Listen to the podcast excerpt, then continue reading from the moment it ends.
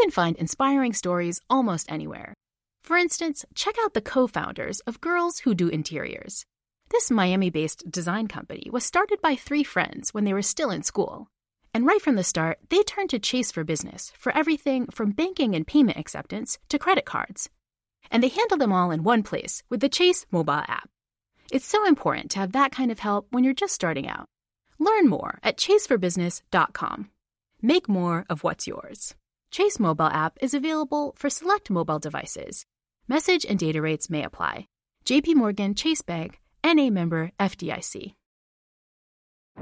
Today's episode is brought to you by the American Society of Magical Negroes, a fresh satirical comedy about a secret society of magical black people starring Justice Smith, David Alan Grier, An-Li Bogan, and Nicole Byer. As an official selection of Sundance 2024, the American Society of Magical Negroes has been heralded by critics as an uproariously sharp edged satire and a must see. Only in theaters this Friday. Visit the American Society of Magical Negroes Film.com to get tickets now.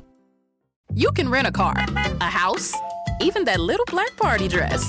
So why not rent the stuff you need for your home too? The place to do it is Aaron's. Choose from thousands of new products from the brands you love, online or in store. Pick a payment plan that fits your budget and pay a little at a time until it's yours forever. But if life changes, you can return it anytime or even upgrade it with something new. Rent what you need. It's better at Aaron's. Approval not guaranteed. Restrictions apply. See store for details.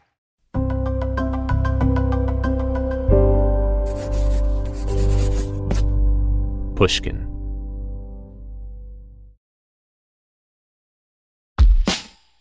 Hey, y'all, welcome back to the show. I've been interviewing so many different people who've clawed their way into industries that can seem impossible for someone like them to break into.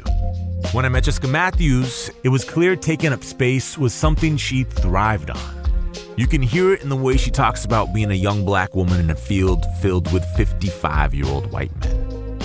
What does Jessica do? Well, she's actually an inventor. In her sophomore year at Harvard, when she was just 19 years old, Jessica invented an energy generating soccer ball called the SOCCKET.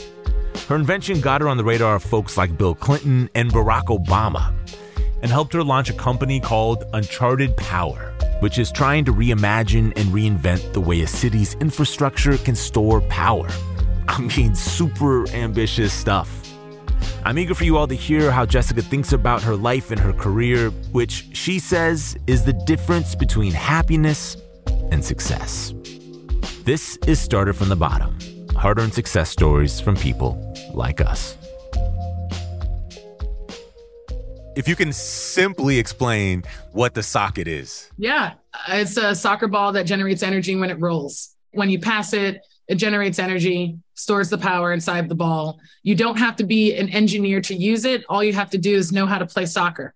So it doesn't just like glow or something though, right? There's like a No, you would actually plug things into it. Yeah. Amazing. And and, and then, again, it's it was small. It was it could never power a house or or even a room. Uh, you know, we're talking about small lights. The the goal was never to create something that generated a whole bunch of energy. The idea was less about the product that was created and more about the idea that was created and the, the magic behind it and the ability to get people to feel like you were using science to make magic real and to have them attribute that to me all of that happened you know from 19 to, to 24 um, it got me on stages with Bill Clinton, where he said things like, if ever there was an innovator, she's it. Um, you know, it got me in rooms with just brilliant people, rooms that normally people like me, people who look like me would never be in. How do you invent something? This is like, I, like literally the dumbest question ever. How do you invent something? How do you invent something? Okay. To me, the first step of innovation is the articulation of the problem. So, what do I mean by that? Do not start saying you want to invent something and then start thinking about the thing you want to invent. Start thinking about the problem you want to solve and detail it right? So what's the problem? Okay, now let's do some root cause analysis. Like let's really try to figure out what's the problem? Why? Why is that a problem? Why is this an issue? Where did this come from? Once you have your problem articulated, once you're like, okay, this is the problem I want to solve, then you start saying, okay, what are some ways to solve it? You can you can do a brainstorm and just start thinking about things. But what I actually recommend is once you have the problem articulated, step away and go and live your life. Why? The definition of science is the study of life. So if you're living and the more that you live, the more that I believe you're a scientist. And so if you're trying to come up with something, most likely you're going to pull the answer from your life. If you were, if you live a sheltered life, you're going to come up with a sheltered fucking answer. Your invention is going to be some sheltered ass shit. But if you want to come up with something that's broad, if you want to be able to say, you know what, there's this problem here with like inspiration and energy, and the answer is going to be a soccer ball that can generate energy. That's going to come from going out and seeing your cousins play soccer, and it's going to hit you. That's going to come from walking down the street and seeing a woman push their kid and be like, oh, wait a minute, what about this? Like, you have to observe and experience as much as possible in your life because that's going to be the bank that you pull your idea from. So you articulate your problem so it's there and then you go and live your life and you have a notebook and you just jot down ideas as they come to you versus a forced brainstorm. I suggest go and put yourselves put yourself in situations that will inspire you, that will engage you and that will get you thinking about different things. Um, okay, now, now, you, you got your idea. idea. Yes, yes. Now you have your idea. You have to prototype it. And uh, you're going to sit here and be like, I can't make this dumb this thing down to the most the, the most embarrassing, ridiculous shit that you can make. So I'll give you an example. The first prototype of the SOCCKET, I went to Target and I got a clear plastic hamster ball. I went to Home Depot and I got a shake to charge flashlight. I put the shake to charge flashlight inside of the uh, hamster ball and I rolled it back and forth for the concept of a ball that could generate energy with motion. That was the first prototype the goal of your prototype is to find the simplest thing that you can create that you can then get feedback on to make sure your shit makes sense. If the answer becomes yes, you make a prototype that's just a little bit better, a little bit better, a little bit better. Before you know it, I'm in Shenzhen in China, like, you know, telling everyone I'm Serena Williams so they make my fucking soccer balls on time. Like that. That's that was a true story. We don't have enough time to go into that. But so there's that. Like what's going on there? Now to go from the initial prototype looks like, feels like, acts like, perhaps, or anything. Okay, you might need a little bit of money to go from the initial prototype to the. Yeah, the art of the side hustle should not be underestimated. You know, in the beginning, again, there's grants. You can do a friends and family, but you know, if you're oftentimes if you're a minority, friends and family is like, here's a sandwich. I mean, here's yeah, a couch, yeah, like yeah, I, I yeah. in in kind investment.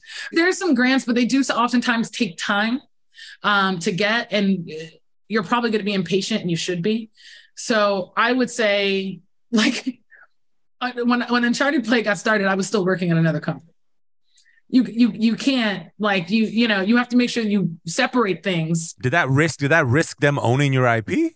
As long as you do not use any of the company's equipment to do it, or any of their ideas or anything from there. And if you can prove that they actually knew, because before I went to go and work for that company, they knew that I had invented this thing in college. So then you're you're fine. But you definitely don't want to sit there and use a company's resources. No, don't do that. That's just that's just bad karma. But I know a lot of people who, you know, they're lawyers, they're accountants, and then they spend two hours on the weekend working on a, a makeup company. Like it's normally something totally different. This is amazing. I'm inspired. I'm gonna go invent something today. I'm gonna be working on a prototype in the kitchen tonight. Yeah, yeah. Listen, it should look wild. It, you should be like, this should look crazy. That's the most freeing thing I've ever heard. That you prototype. I mean, you made a hamster wheel and a shake flash. yeah, yeah. Are there any other steps in the invention process we we we we we left out just to cover our bases here? Once you have a prototype that's starting to look a little bit more presentable. An invention doesn't matter if you're the only one who knows about it. So, a really, really key part is open up. I know people are afraid. People are always to say, well, what if someone steals my idea? I'm to say this straight up. It is so hard to do most things. It is so hard to do most things in order for someone to steal your idea, the number of things they'd have to have on you, right? Um, and so I think that oftentimes when people invent something, they have an idea, they keep it to themselves. But by doing that, you're not you're not kind of activating that feedback loop that's going to do two things: give you a better understanding of how to improve that invention, but also give you the confidence to know that this is something that makes sense to more people than just you. The mm. more you start to tell it to people and tell people, you're also going to get two things that are going to happen. People are going to either want to give you some money or give you some time or give you an opportunity. And one of those three things are going to be a catalyst to getting you from making something in the kitchen to, you know, being in a room where someone says, Yo, we know about you. You need to become a business so we can do business with you. It's amazing. How do you get to a point at age 19 where you invent this thing that opens up all these doors for you? Like, how does that happen? I remember very early on telling myself, it's not about strategies for success, it's about strategies for happiness. Uh, and that as soon as I understand the role that success plays in my happiness, but it's not the only thing that impacts my happiness, um, you know, I'll have a true north that that I can count on and that makes sense. And so that means I had to really spend some time, you know, in my teenage years, even thinking about, well, what actually makes me happy. And it wasn't until college, though, where where I realized that my life was just, it was everything I was going to make it and everything I wasn't going to make it, that I think I spent the real time doing that reflection. Uh, and that, yeah, that ended up being a little bit of my compass. So I would actually sit down as I would push in anything that I'm doing, any job I have, any kind of bigger goal, right? So any work that I have, rather, not necessarily a job, but any work that I have, every couple of weeks, I'll ask myself, am I happy? Hmm.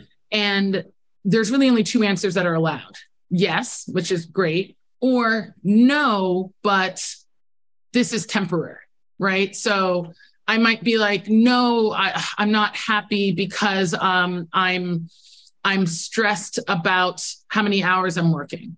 It's like, okay, well, are, is the result of those hours will that make you happy? Yes. Okay. Okay. Then then then listen, push through. You can fight through for that. Yeah. And so I think having that as my true north and then also recognizing like that i'm somewhat of like a i'm a big believer that luck is an acronym and that it stands for laboring under correct knowledge.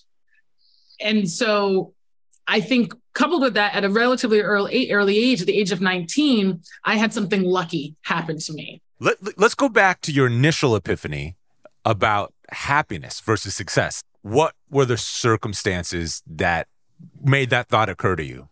You know, again, being Nigerian and having so much family in Nigeria, knowing where they were comfortable, where they weren't, but also knowing down the street how many people were living with so little, you know. Um, I always tell my my husband, he was born in Mississippi. I'm like, you want to know how Nigerians think about poverty in the United States? Only in America can you be overweight and poor? Do you understand that, like, no, do you understand like that, like the fact that government cheese exists? Cheesecake, free food. We made it. Like, no, like what? So, so like I'm sitting here thinking about like, yo, like I'm a hundred percent Nigerian. I know I'm saying some wild stuff. no, but I'm not even real. I'm a hundred percent. I'm not trying to like All I'm really trying to say only because like, oh, oh I'm just saying, like, I'm over here, like, sitting down thinking, like, God, it could have been the easiest thing for me to be born in that fucking hut over there. Like, that would have been the yeah. easiest. Like, yeah. it's not like it would have been like, I can't even imagine. I can imagine it. Yeah. This is where I'm from. This is my village. This is where my dad grew up. My dad grew up so poor that he only started eating corn five years ago because that's all they could afford growing up. And he was like, I cannot eat any more corn.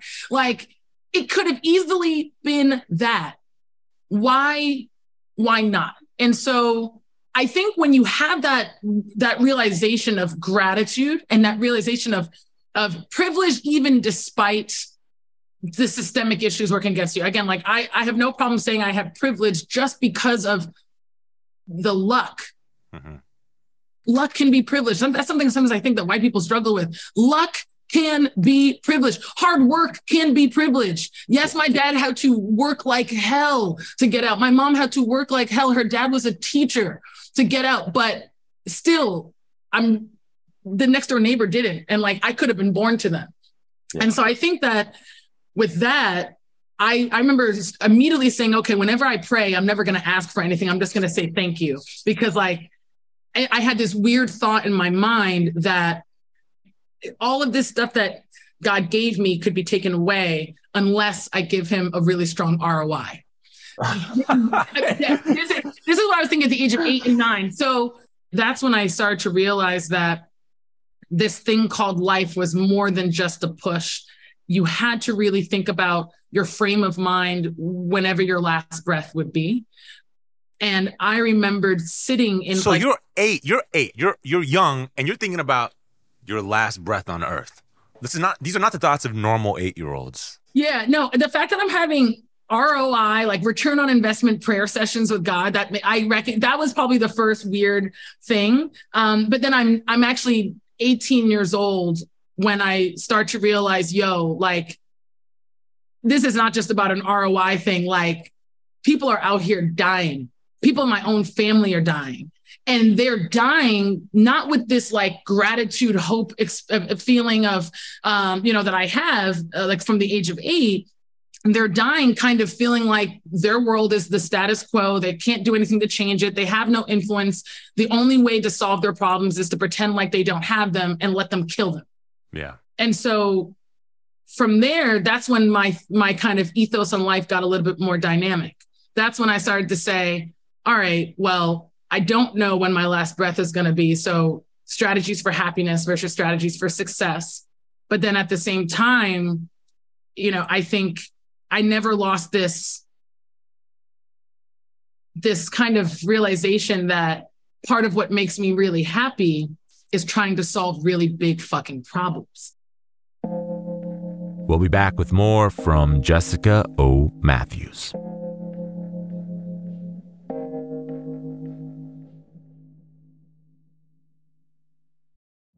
Witness the dawning of a new era in automotive luxury with a reveal unlike any other as Infiniti presents a new chapter in luxury, the premiere of the all new 2025 Infiniti QX80. Join us March 20th live from the edge at Hudson Yards in New York City, featuring an unforgettable performance by Grammy and Academy Award winning singer, songwriter, and composer, Jon Batiste. The all new Infiniti QX80 is unlike any luxury SUV you've ever seen smart enough to anticipate your needs even before you do. Every line, curve, and detail was thoughtfully crafted so everything for every passenger feels just right. Don't miss it. Mark your calendars and be the first to see it March 20th at 7 p.m. Eastern, only on iHeartRadio's YouTube channel. Save the date at new-QX80.com. 2025 QX80 coming this summer.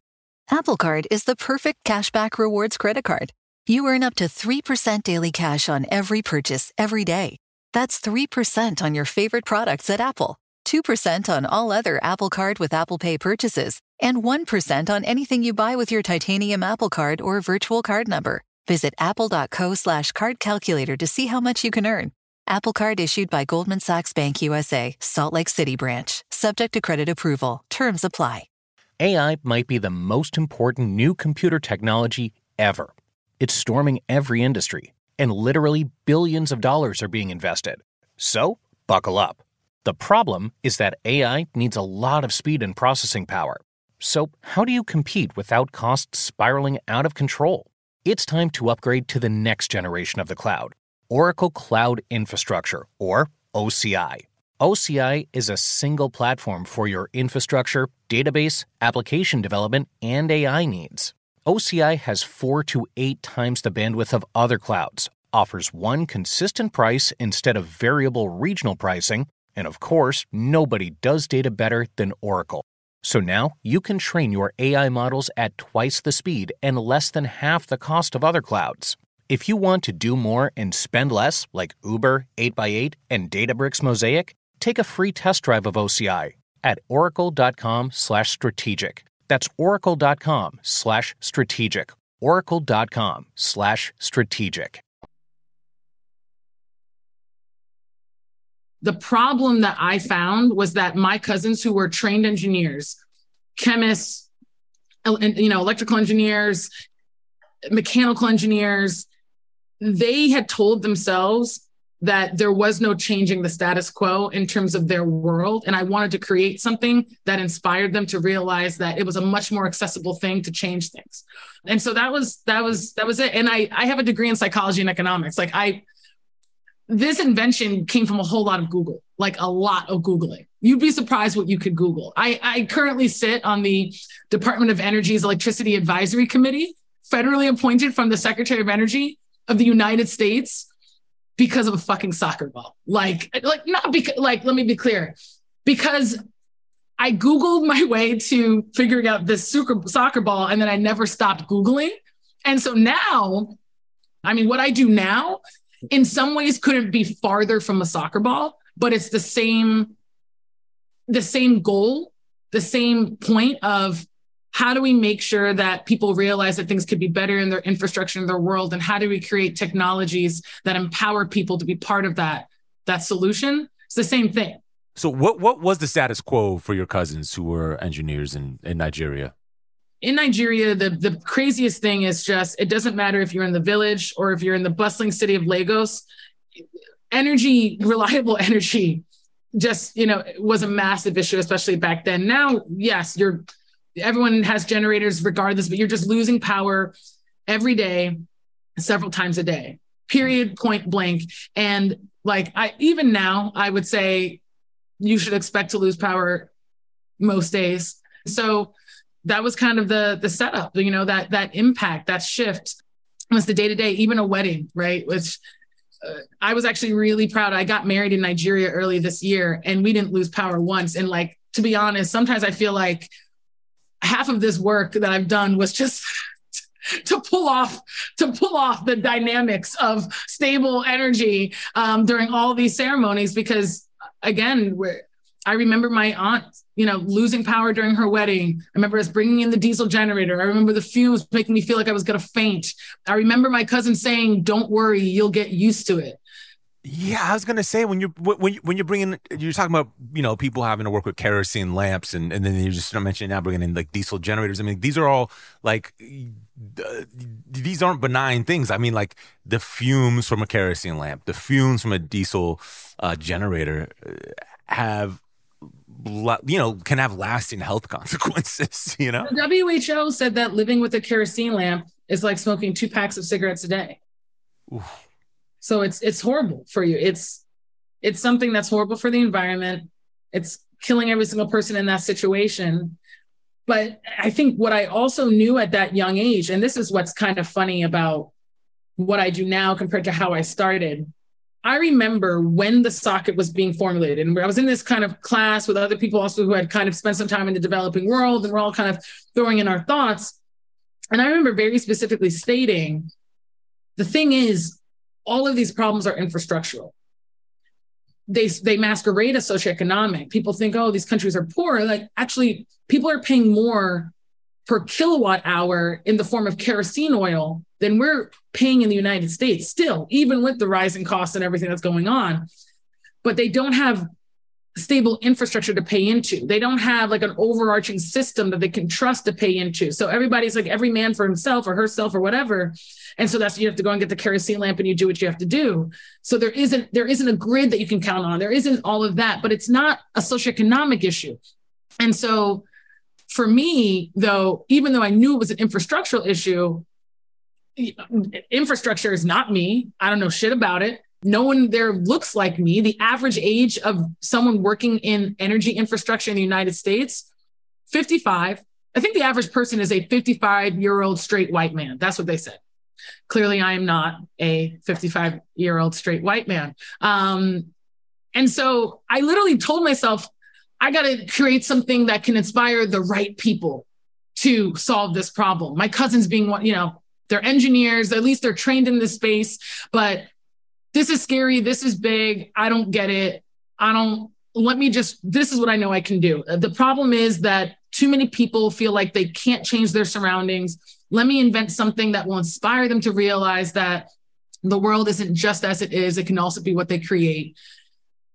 And that's that's the SOCCKET, you know, that's that's what got me in there. It, it's funny because it's um I had this moment, this opportunity around maybe 20 maybe 2013, 2014, where um, I could, I was kind of at a fork in the road and I could have went down the path of trying to see if we could just produce a million soccer balls, regardless of whether or not that would actually solve any problem, right? Because my cur- my first kind of articulation of the problem was we're not inspiring enough people to join this fight in changing our environment and changing infrastructure. So let's inspire them.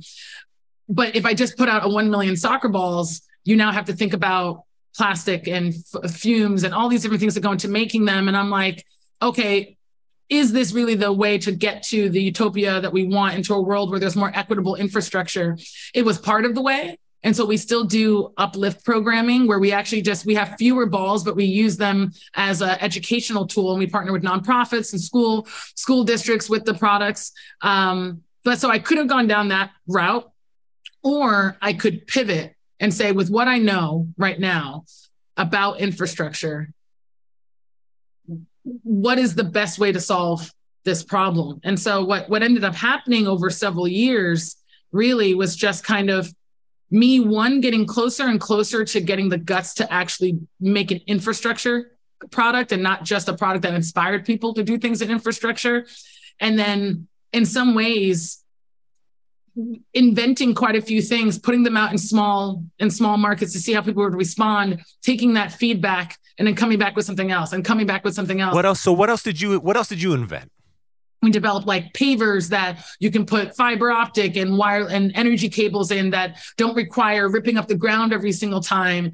Um, developed tools again for the different technologies to be able to speak to each other because a big thing that goes on in infrastructure is that if all the technology doesn't speak the same language, then you have a lot of redundancies and things don't work. So we got deep. Uh, Where, where's your understanding of all this coming from? Because again, Google. Google literally.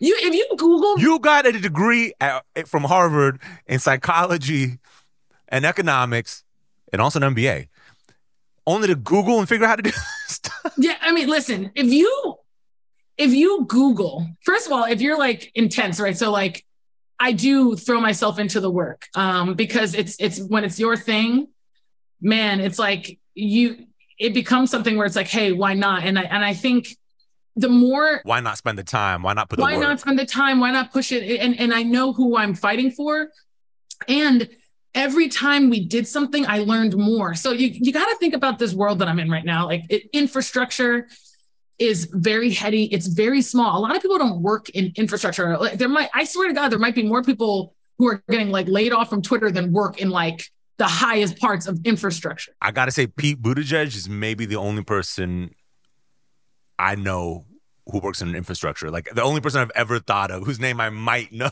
who works in infrastructure. And he just started. And here's the thing he's a policy guy. He's not yeah. working with the engineers. He's not thinking through you know the the technologies that that go into everything and so the more time that i spent in this room right this proverbial room that i refused to leave once the soccer kind of brought me in here the more i just started to listen and learn and pick up on things that very few black girls my age had the opportunity to. And so as I'm sitting there and listening and we're trying looking at all these different technologies and all these different things, I'm like, okay, okay, okay, okay. And yeah, and I'm each time someone says something, if I don't know what it is, I Google it. So it's kind of like this real time Google, listen, think. And when I'm thinking, I'm thinking from the perspective of a Black woman. So that's what's kind of exciting too, because if the majority of the people in this space don't look like me, you should also assume that they're pretty much t- using the same solutions to solve these problems and wondering why it's not working. Like the definition of insanity is doing the same thing over and over and expecting different results. But that essentially is what's happening when everybody's the same in this room. So I'm coming in there and I'm coming from the perspective of like, living in Harlem. I'm looking at problems and I'm deciding if that's similar to what it takes to get a weave done. And if, you know, can we solve the problem this way? After our last break, you'll hear more from Jessica about how going to business school helped her navigate the energy industry that's filled with older white men.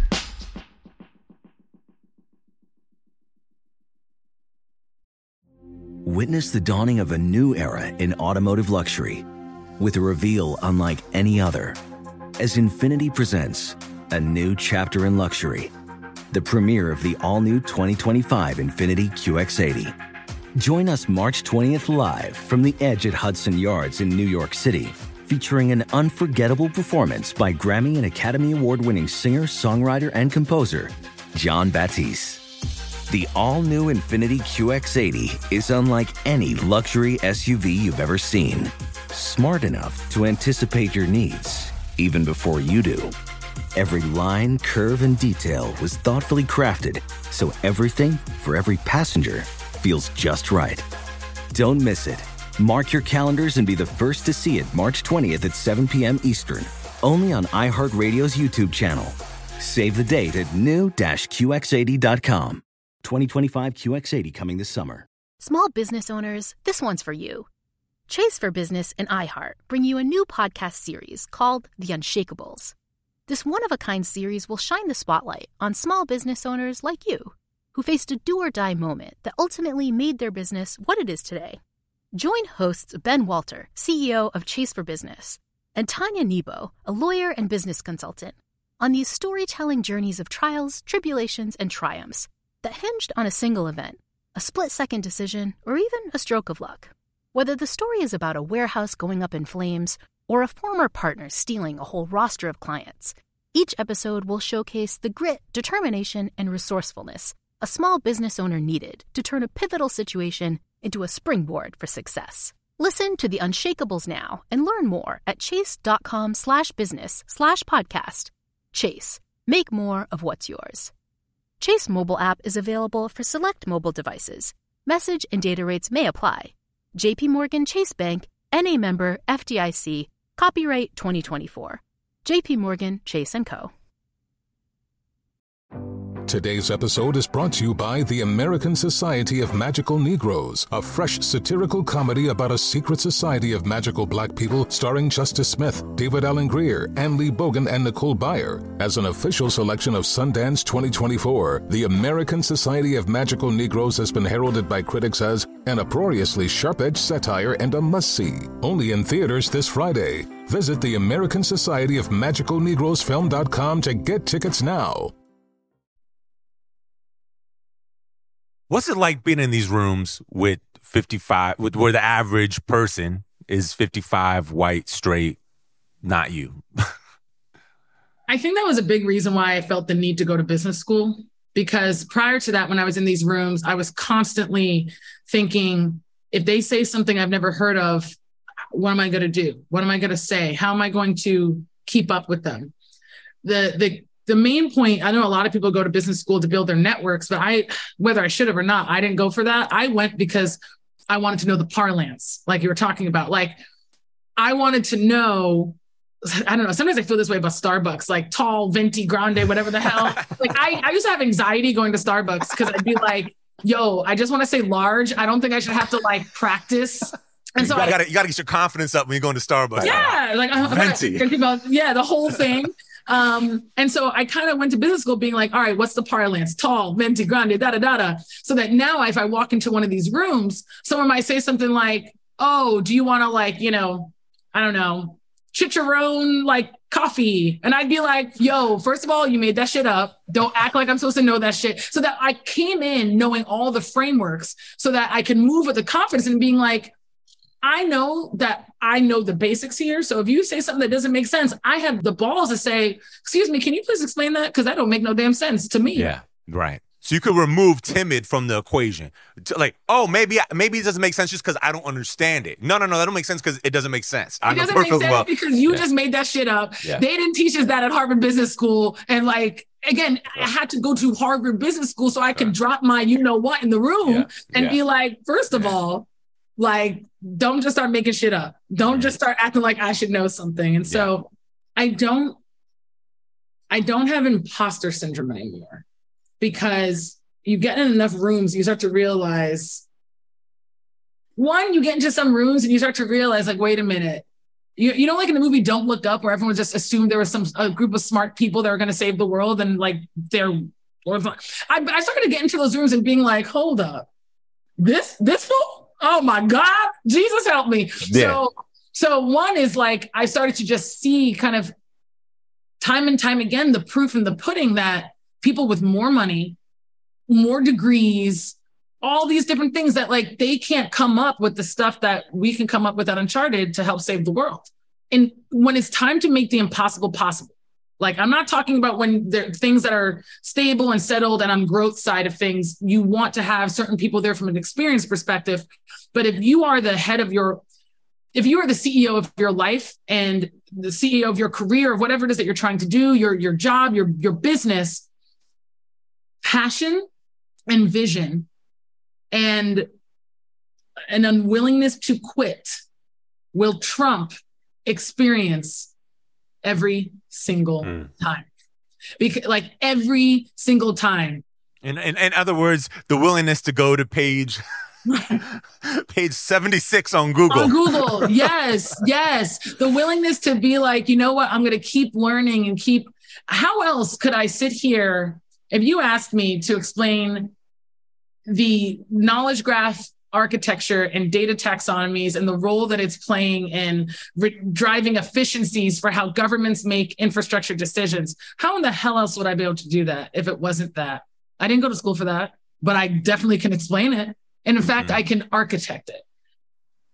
Right now, how much is your company worth? Our on paper valuation. So the closest thing that we would have to a valuation would put us at $100 million.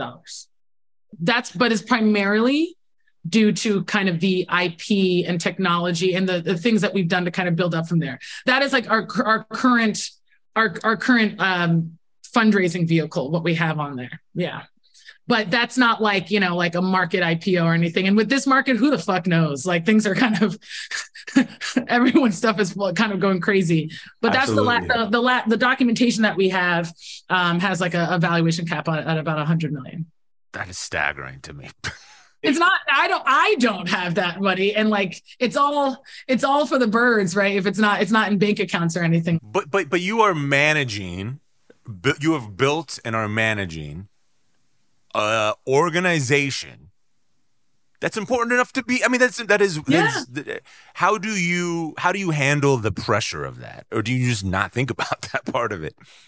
I used to think about it a lot. Like i used to tell people because in 2016 we raised what was at the time according to at least what was reported the largest series a that a black woman had ever raised in history.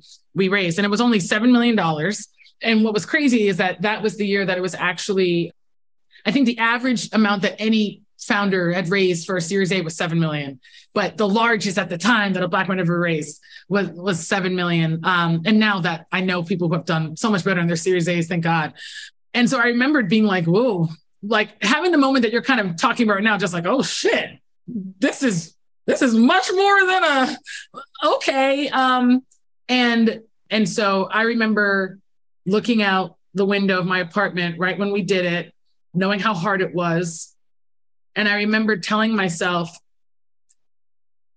my goal here is not just to succeed with this company, because that's not going to make me happy. My goal would be twofold. I have to succeed without losing who I am, because I need my daughters to not have to have worked so hard to get to the same point. I don't have daughters yet, but I thought about them. I was like, this has to be something where I do this in a way where people can say, I can do this because I see her. She is someone who reminds me of me.